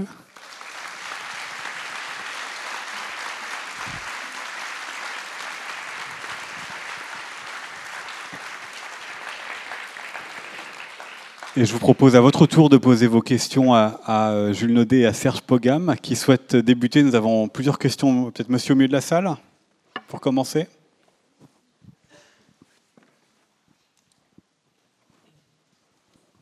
Merci. Bonjour. Je crois que vous avez commencé un petit peu à répondre à ma question, mais vous parliez du repli social, enfin du repli sur soi des personnes riches, et je me demandais si, donc c'est pas un phénomène nouveau, mais je me demandais si le phénomène s'était aggravé au cours de ces dernières décennies, et quel pouvait être le lien avec le phénomène de mondialisation, c'est-à-dire est-ce que la disparition des frontières nationales fait que des frontières locales se créent ou se densifient, disons? Qui souhaite répondre? Jules Naudet.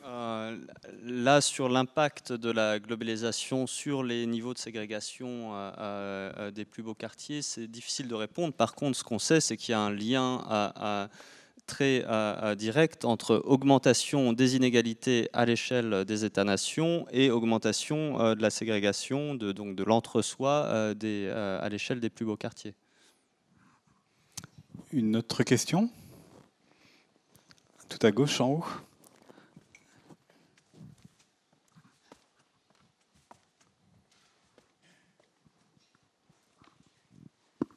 Oui, merci. Je voudrais évoquer un propos que j'ai entendu, que j'entendais dans ma jeunesse et que j'ai encore entendu il y a quelques jours au cours d'une rencontre entre voisins. On évoquait les retraites, le niveau des retraites, et ma voisine a déclaré: avoir une petite retraite, et ajouter « je ne me plains pas, il y a pire que moi ». Ça, c'est un propos qui me hérisse le poil. Qu'en pensez-vous?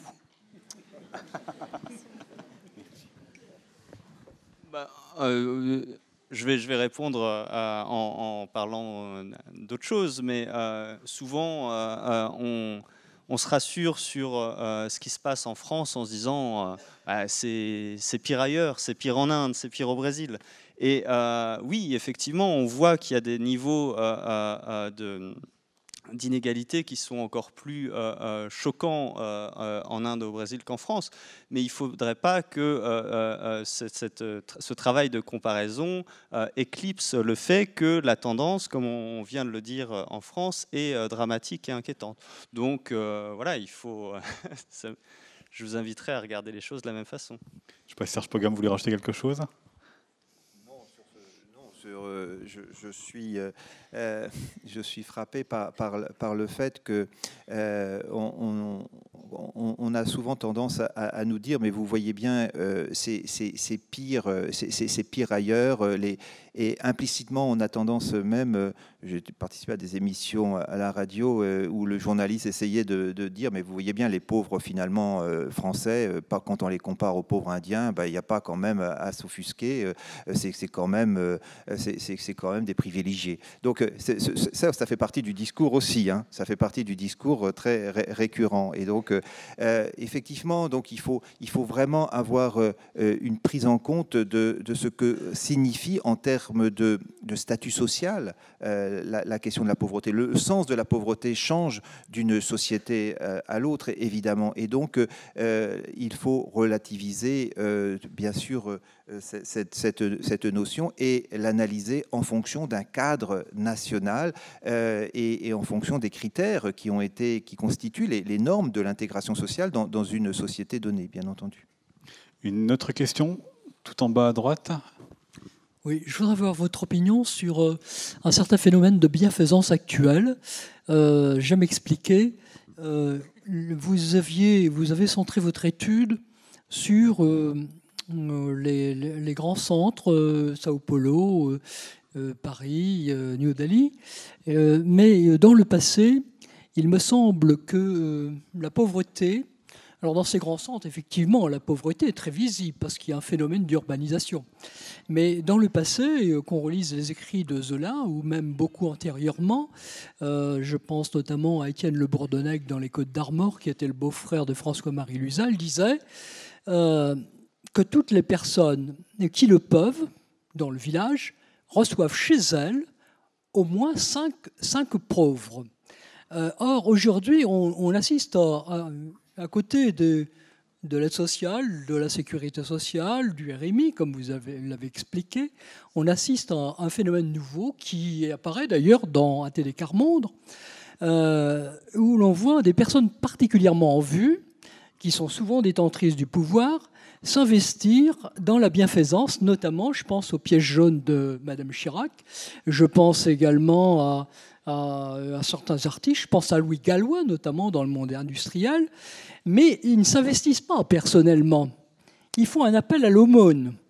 Et je trouve qu'il y a là une certaine indécence. Qu'en pensez-vous? Répondez, puis ensuite, je crois qu'on a une question. Madame en haut, qui souhaite répondre? En tout cas, sur le dernier mot, la question de l'indécence. Nous, en tant que sociologues, même si vous avez caractérisé nos propos de politique tout à l'heure, on n'est pas dans la dénonciation. On essaye d'objectiver des phénomènes, des tendances à l'œuvre dans la société. Après, c'est sûr que si on lit les phénomènes qu'on décrit à l'aune de certaines valeurs, on va être choqué. Et beaucoup de personnes qui ont pu lire le livre jusque-là m'ont fait part de leur écœurement à lire les propos des personnes qu'on a rencontrées. Alors même que en écrivant ce livre, on ne cherchait pas à être dans le jugement. Donc je suis désolé, je ne pourrais pas vous donner raison ou vous donner tort sur ce point-là. En tant que sociologue, c'est pas notre travail. Mais il n'en reste pas moins que dans les œuvres de philanthropie, il y a toujours eu...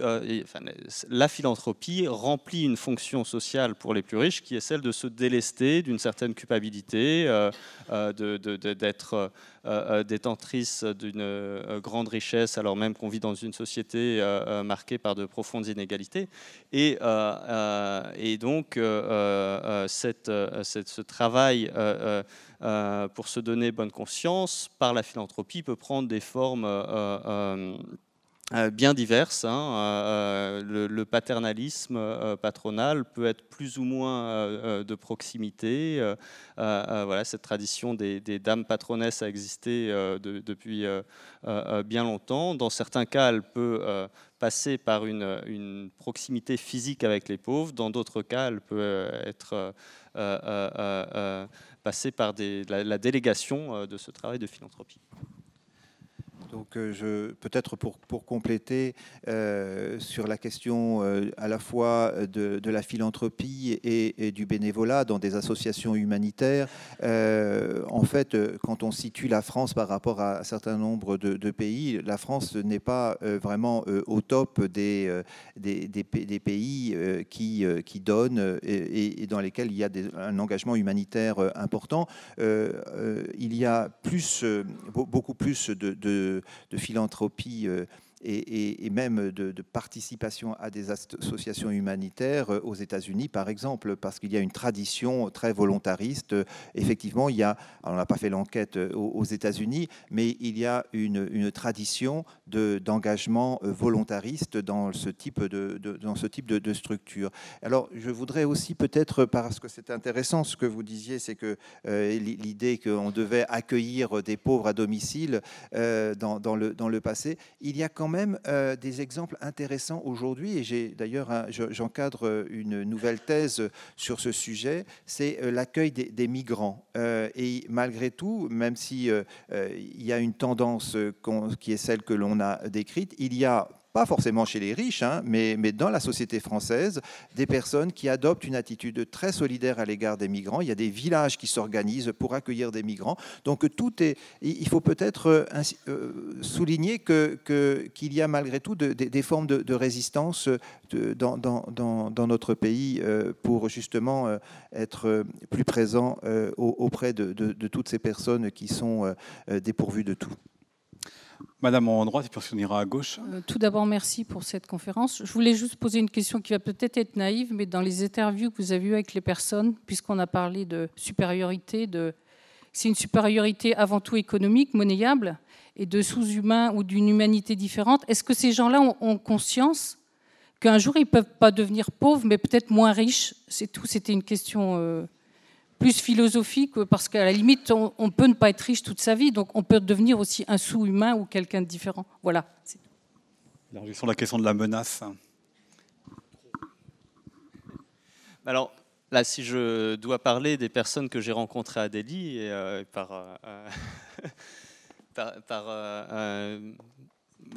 facilité, je vais le faire. Ce ne sont pas des personnes qui sont sous la menace d'un renversement complet de leur situation. Elles peuvent faire faillite, leur entreprise peut faire faillite, elles peuvent arriver à des niveaux de richesse qui vont être divisés par 10, 15, 20, 100, 200, mais elles continueront à avoir, ne serait-ce que par la possession des appartements ou des villas qu'elles possèdent dans ces quartiers qui ont une valeur monétaire extrêmement forte sur le marché de l'immobilier, seront à l'abri pour très longtemps. Par ailleurs, ce qu'il faut bien voir, c'est que on aime à croire bien souvent que dans nos sociétés, les diplômes, le mérite fait tout, explique tout, explique la position des uns et des autres, et que donc on n'est jamais à l'abri d'un revers, d'un changement de fortune si, pour une raison ou une autre, un accident ou une incapacité à se mettre au niveau des nouvelles compétences demandées sur le marché du travail, etc., on n'est plus à la hauteur. Ça, c'est quelque chose qui, effectivement... ce mythe du crédentialisme, comme on dit, cette idée que les diplômes expliqueraient le destin social plus que toute autre chose, c'est quelque chose qui ne s'applique pas aux personnes qui possèdent des forts volumes de patrimoine économique, qui ont tout à leur disposition tout un tas de ressources pour se réajuster au changement de sort. Voilà. Après, je ne sais pas si je réponds complètement à votre question. Je vais laisser Serge en dire plus. Il passe. Monsieur, alors, si vous pouvez lever la main avant, s'il vous plaît, pour qu'on voit bien. Merci. On vous écoute. Oui, merci beaucoup pour cette conférence très intéressante. J'appartiens au mouvement ATD Quart Monde. Donc, je voulais juste rappeler ce qui est inscrit sur la diapo, que cette conférence a été organisée donc, en lien avec le mouvement. Et inviter le public, je suis désolé, je profite lâchement d'avoir le micro, à aller sur le site du mouvement pour manifester également leur refus de la pauvreté à travers une pétition qui peut être signée. Également, je voudrais ajouter en contre-pied à l'idéologie de la méritocratie le fait que les gens les plus pauvres qu'on côtoie au sein d'ATD, la première chose qu'ils nous disent, c'est: on veut que les gens arrêtent de penser à notre place. Et une militante Quart Monde, à qui il y a quelques semaines, en préparation au 17 octobre, à la rencontre avec le président Macron, on lui demandait « Qu'est-ce que tu penses qu'il faudrait lui dire ?» Et elle a répondu « Il faut lui dire que même si on est pauvre, on est quand même intelligent. » Voilà, je voulais juste amener ce témoignage. Merci.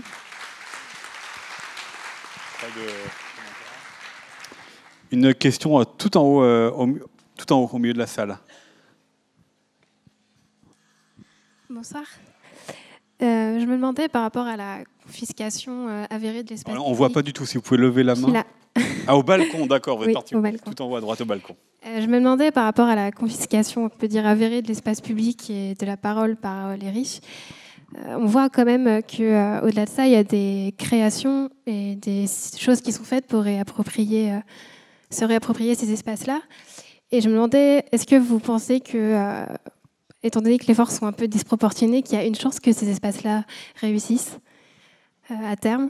Je pense tous les milieux alternatifs qui créent tous les jours des choses, aux associations qui sont une sorte de soupape de sécurité dont l'État se sert pour soutenir la situation. Est-ce que vous pensez que ça a une chance de réussir en vue des pouvoirs qui sont exercés par la richesse? Merci. Serge Paugam, Jules Naudet. Moi, j'ai tendance à dire que, à partir d'expériences de recherche antérieures aussi, que l'espace public doit être vraiment préservé et au sens de la possibilité de se rencontrer entre égaux dans cet espace public, et c'est le cas effectivement. On voit que c'est malheureusement ce que l'on ne voit plus à Delhi et à São Paulo, c'est-à-dire qu'il y a une réduction drastique de l'espace public. L'espace public, finalement, n'existe plus en tant que tel, au sens de la rencontre de personnes issues de couches sociales différentes qui se font confiance mutuellement, qui peuvent se respecter dans le même espace. Et c'est ça qui constitue finalement la dimension de la démocratie dans les sociétés modernes. Mais cette conception de l'ouverture de l'espace public, elle est fragile. Il y a des résistances, et je vous cite par exemple, on est dans un bel ensemble culturel ici, il y a des lieux particulièrement intéressants pour justement favoriser la rencontre de différentes couches de la population. Je pense au Centre Pompidou à Paris, et notamment à la bibliothèque publique d'information, où il y a quelques années, nous avons, Camila Giorgetti et moi-même, fait une enquête sur les pauvres à la bibliothèque. Et justement, il y a ce qui anime ces institutions, c'est la possibilité d'ouverture à tous, y compris aux plus défavorisés. Et ça, c'est vraiment essentiel. C'est un principe fondamental, c'est-à-dire qu'on ne demande pas ses papiers pour rentrer à la bibliothèque, on ne demande pas si on est pauvre ou pas pauvre, c'est ouvert à tous. Et il y a des consignes, effectivement, à la bibliothèque publique d'information du Centre Pompidou, d'accepter, y compris des personnes sans abri qui ont parfois des sacs en plastique, etc., avec leurs affaires personnelles, etc. Donc c'est tout à fait cette conception-là qui doit régner, c'est-à-dire une conception d'un espace public ouvert, démocratique. Alors la présence des associations, elle est essentielle, et vous l'avez souligné, parce que c'est effectivement à travers la mobilisation de la société civile, à travers ces mouvements associatifs, que l'on peut défendre un espace ouvert à tous. Et c'est pour ça que je crois qu'il y a... Alors, c'est vrai que là, je sors un peu de mon rôle de sociologue, je sors un peu de la neutralité axiologique qui a été la mienne et celle de mes collègues quand on a fait ce livre, mais il y a là, en tant que citoyen, je peux dire qu'il y a effectivement là des lieux à maintenir, des lieux dans cet esprit vraiment d'espace public ouvert à tous, parce que c'est le fondement de la démocratie, tout simplement. Jules ? Oui, alors je dirais, pour prolonger ce que disait Serge, que aujourd'hui la situation est effectivement assez inquiétante, dans le sens où on l'a bien vu, cette idéologie du marché, ou cette idéologie néolibérale, pour le dire autrement, cette idéologie de la compétition, s'est imposée et quasi hégémonique. Donc tous les lieux où d'autres façons de penser, d'autres façons d'envisager le lien social, la solidarité, le rapport entre groupes sociaux et préservés sont les bienvenus.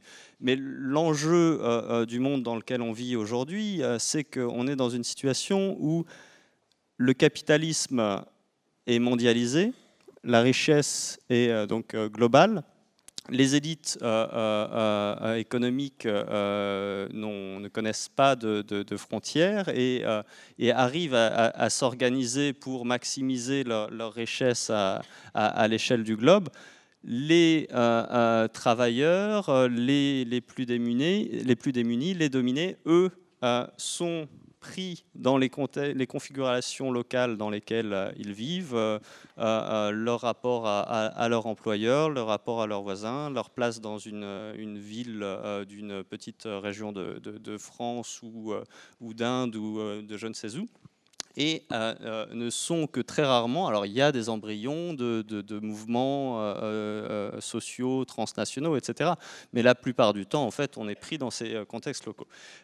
Et si un jour la gauche, parce que c'est de ça dont il est question, parvient à se reconstruire, je pense que ça sera en recréant des solidarités par-delà les frontières et a priori pas à partir de replis sur les États-nations, sur les localités, même si ce sont des bases pour faire subsister et garder allumé le flambeau d'autres façons d'envisager l'avenir.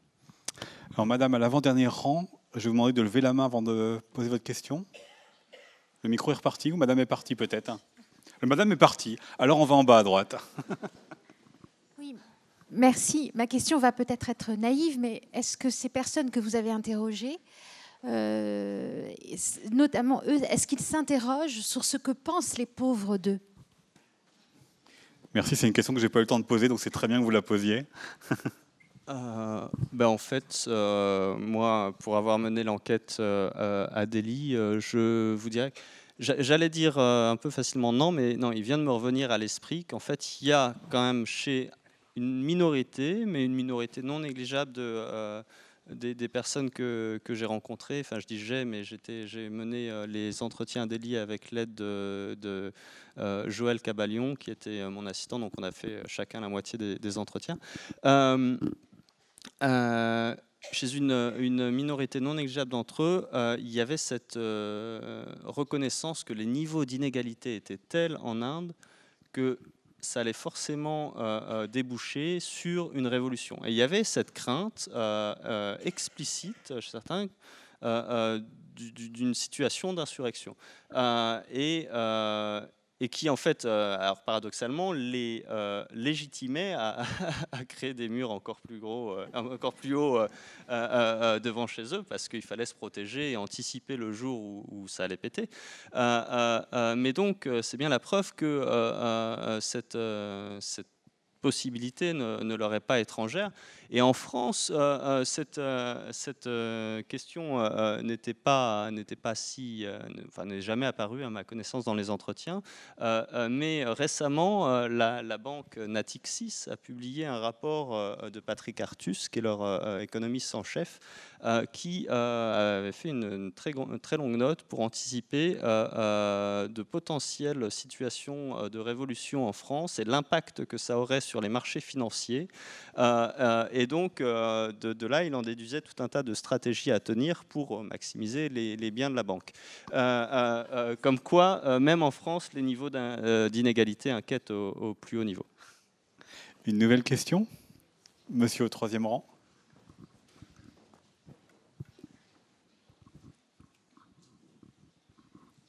Oui, merci encore pour cet dialogue intéressant. J'avais une question. Et qui concerne, va dans la lignée d'une question qui a été posée tout à l'heure, c'est-à-dire les alternatives. Et vous, en tant que sociologue, vous êtes dans le monde intellectuel et d'après ce que j'ai compris, l'école aux études sociales et puis Sciences Po, c'est l'endroit où on prépare les élites de la France, entre autres, les élites politiques, etc. Est-ce que... il y a lieu, comment votre ouvrage a été accueilli? Est-ce qu'il y a la place pour des débats ouverts sur ces questions-là, dans les institutions en question? Alors on est au tout début, hein, donc le livre est sorti le 21 septembre, donc ce qui fait un mois tout juste, donc on n'a pas encore été invité dans les diverses sphères où il est possible de diffuser ce livre. Néanmoins, il y a certainement il va y avoir dans les mois à venir des lieux où nous aurons la possibilité de parler de cela. L'accueil est important, en tout cas, il est favorable à discuter de ces sujets dans différentes instances. Il intéresse intéresse beaucoup d'universitaires, beaucoup d'étudiants, et donc nous aurons l'occasion de leur parler de cela. Alors, les alternatives à ça, notre rôle n'est pas de créer des programmes de politique. Nous participons à ces débats, et donc moi personnellement, depuis que je travaille sur ces questions de pauvreté, de lien social, j'ai toujours accepté les invitations des gouvernements dans les ministères, que ce soit un gouvernement de droite ou de gauche. J'ai toujours accepté d'aller parler de mes recherches et des résultats et de participer à la réflexion, à l'aide à la décision. Donc c'est comme ça que l'on peut en tout cas essayer de faire avancer la réflexion, et je crois que ce livre-là, il a été écrit dans un esprit qui n'est pas militant, c'est un esprit scientifique, il a été écrit dans une perspective de neutralité axiologique, et là Jules l'a rappelé tout à l'heure, mais il n'empêche qu'il ouvre le débat sur les conditions de possibilité, ou les conditions presque d'impossibilité dans une certaine mesure, de la solidarité et du lien social. Et donc en cela, il présente un caractère pédagogique pour justement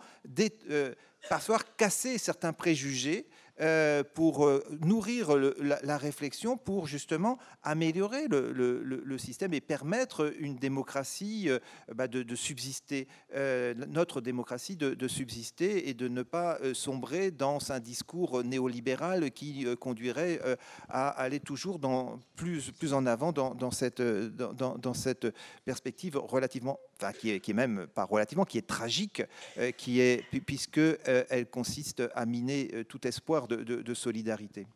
Alors moi, je vais vous faire une réponse beaucoup plus pessimiste, dans le sens où, oui, nos idées, celles de Thomas Piketty, enfin nos analyses, celles de Thomas Piketty, celles de tous les autres spécialistes des inégalités, qui décrivent avec une grande lucidité, une grande précision les mécanismes de construction des inégalités, ont tout à fait leur place et tout à fait leur légitimité dans les enceintes du monde de la recherche, du monde académique.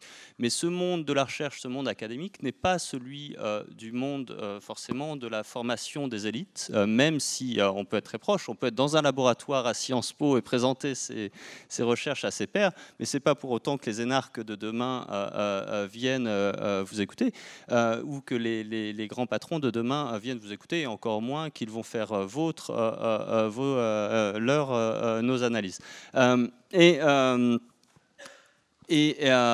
donc ça, c'est quand même un fait, c'est que la formation des élites, c'est une formation à des cadres de pensée qui sont celles dont on parlait tout à l'heure, cette idéologie néolibérale, cette idéologie du marché, etc. Donc c'est à ça qu'on les forme. Donc ils sont quand même très souvent formés à déconstruire le type d'analyse qu'on propose là. Ils ont des chaînes de pensée qui sont plutôt proches des personnes qu'on analyse dans ce livre. Et d'autre part, deuxième raison d'être un petit peu pessimiste, c'est quand on voit le succès sidérant de l'ouvrage de Thomas Piketty, qui a été numéro 1 des ventes aux États-Unis pendant plusieurs mois, plusieurs centaines de milliers d'ouvrages vendus. Il a fait la une de tous les plus grands journaux. Qu'est-ce que ça a changé? Pas grand-chose. Il avait offert à François Hollande de faire sa réforme fiscale. Il avait offert ses services à François Hollande, qui était quand même à la tête d'un gouvernement dit socialiste. Et le Bercy, à ce moment-là, s'est efforcé d'expliquer à qui voulait l'entendre que les analyses de Thomas Piketty étaient absolument infondées. Donc, voilà, il ne faut pas être trop optimiste, mais ça ne veut pas dire qu'il ne faut pas insister et pas espérer que ces analyses vont finalement faire leur bonhomme de chemin, arriver aux bonnes oreilles, et puis voilà, on ne sait jamais, on lance des idées, elles vivent leur vie, elles sont reprises, elles créent du débat avec d'autres personnes. Et espérons que ça portera ses fruits, mais il faut pas non plus se faire trop d'espoir, en tout cas pas à court terme. Dernière question, en bas à gauche. Alors, moi, ça va être une question plus rapide. Au début de votre intervention, vous avez raconté l'histoire du monsieur, dans le quartier riche, bien protégé, parisien, qui appelait la police quand il apercevait deux garçons en casquette sur un banc. Alors, moi, ce qui m'intéresserait, c'est de savoir si la police lui envoie quelqu'un pour les virer. Bah, là, ça serait ça l'intéressant de la... Hein? Pour cette anecdote-là, étant donné la position très élevée de la personne qui a passé le coup de fil, une patrouille a été envoyée qui est revenue en disant « on n'a pas vu de jeunes à casquette, les bandes ça bouge ». Voilà. Mais il fallait qu'ils envoient quelqu'un, visiblement. Autrement, le commissaire aurait eu des problèmes. Je peux compléter que pour le Brésil, en tout cas, chaque fois qu'il y a des sans-abri qui pénètrent dans les quartiers comme Higienópolis, aussitôt qu'il y a un SDF qui est un tout petit peu menaçant ou qui va perturber, aussitôt les habitants appellent la police et il est tout à fait interdit, on le chasse immédiatement. La police intervient toujours. Ce que les riches pensent des pauvres, c'est le titre de cet ouvrage. Donc on va retrouver Serge Paugam et Jules Naudet à la sortie de la salle pour une séance de dédicace. Merci beaucoup à tous les deux. Merci à vous et bon week-end.